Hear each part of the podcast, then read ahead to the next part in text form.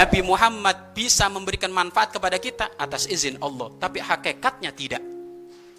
Ya, hakikatnya ti tidak. Maka di sini juga masuk kepada wilayah yang sekarang banyak diperdebatkan oleh karangan orang awam sehingga sampai ada mengatakan syirik, bid'ah macam-macam urusan tawasul. Urusan tawas tawasul. Tawasul disepakati oleh para ulama bahwasanya tawasul itu adalah boleh diperkenankan, bahkan dianjurkan. Tawasul itu adalah meminta kepada Allah dengan membawa orang-orang soleh atau membawa sesuatu yang dicintai oleh Allah ini tawasul. Ya. Adapun mereka yang memperdebatkan tawasul dia mengatakan tawasul itu minta ke kuburan loh ini kan keliru dia. Urusan tawasul aja sudah keliru, artinya sudah keliru dia mengartikan tawasul keliru.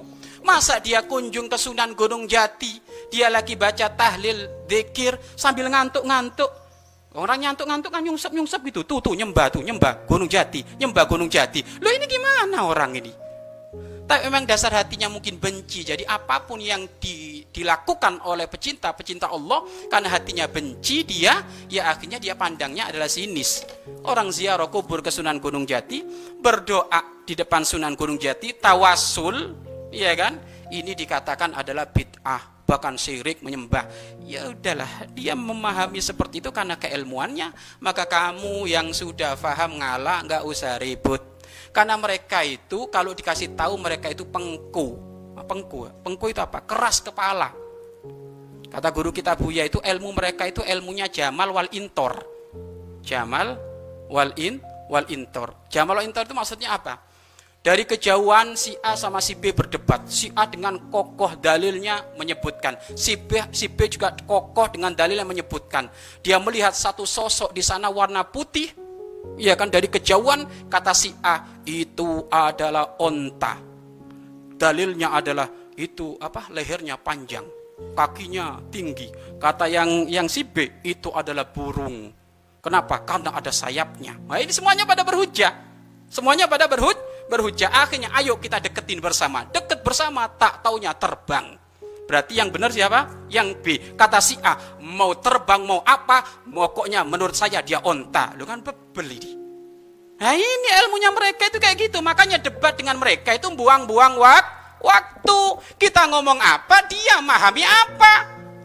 Mending kalau debat dengan mereka nggak usah debat. Rujakan.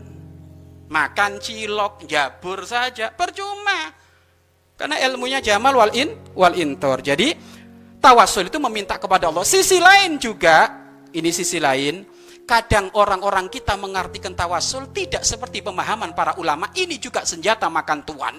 Mereka mengatakan tawasul dengan pemahaman dia sendiri berkata tawasul itu ibarat gini loh. Tawasul itu kalau kita mau ke presiden mau langsung nggak bisa akhirnya lewat anaknya. Lu ini nggak benar pemahaman kayak gitu itu. Tawasul itu adalah minta kepada Allah, mohon kepada Allah membawa orang-orang soleh atau orang-orang yang dicintai oleh Allah. Oleh Allah. Makanya tawasul ada dua. Ad-du'a bit tawasul atau tawasul bit du'a. Ini semuanya boleh semuanya.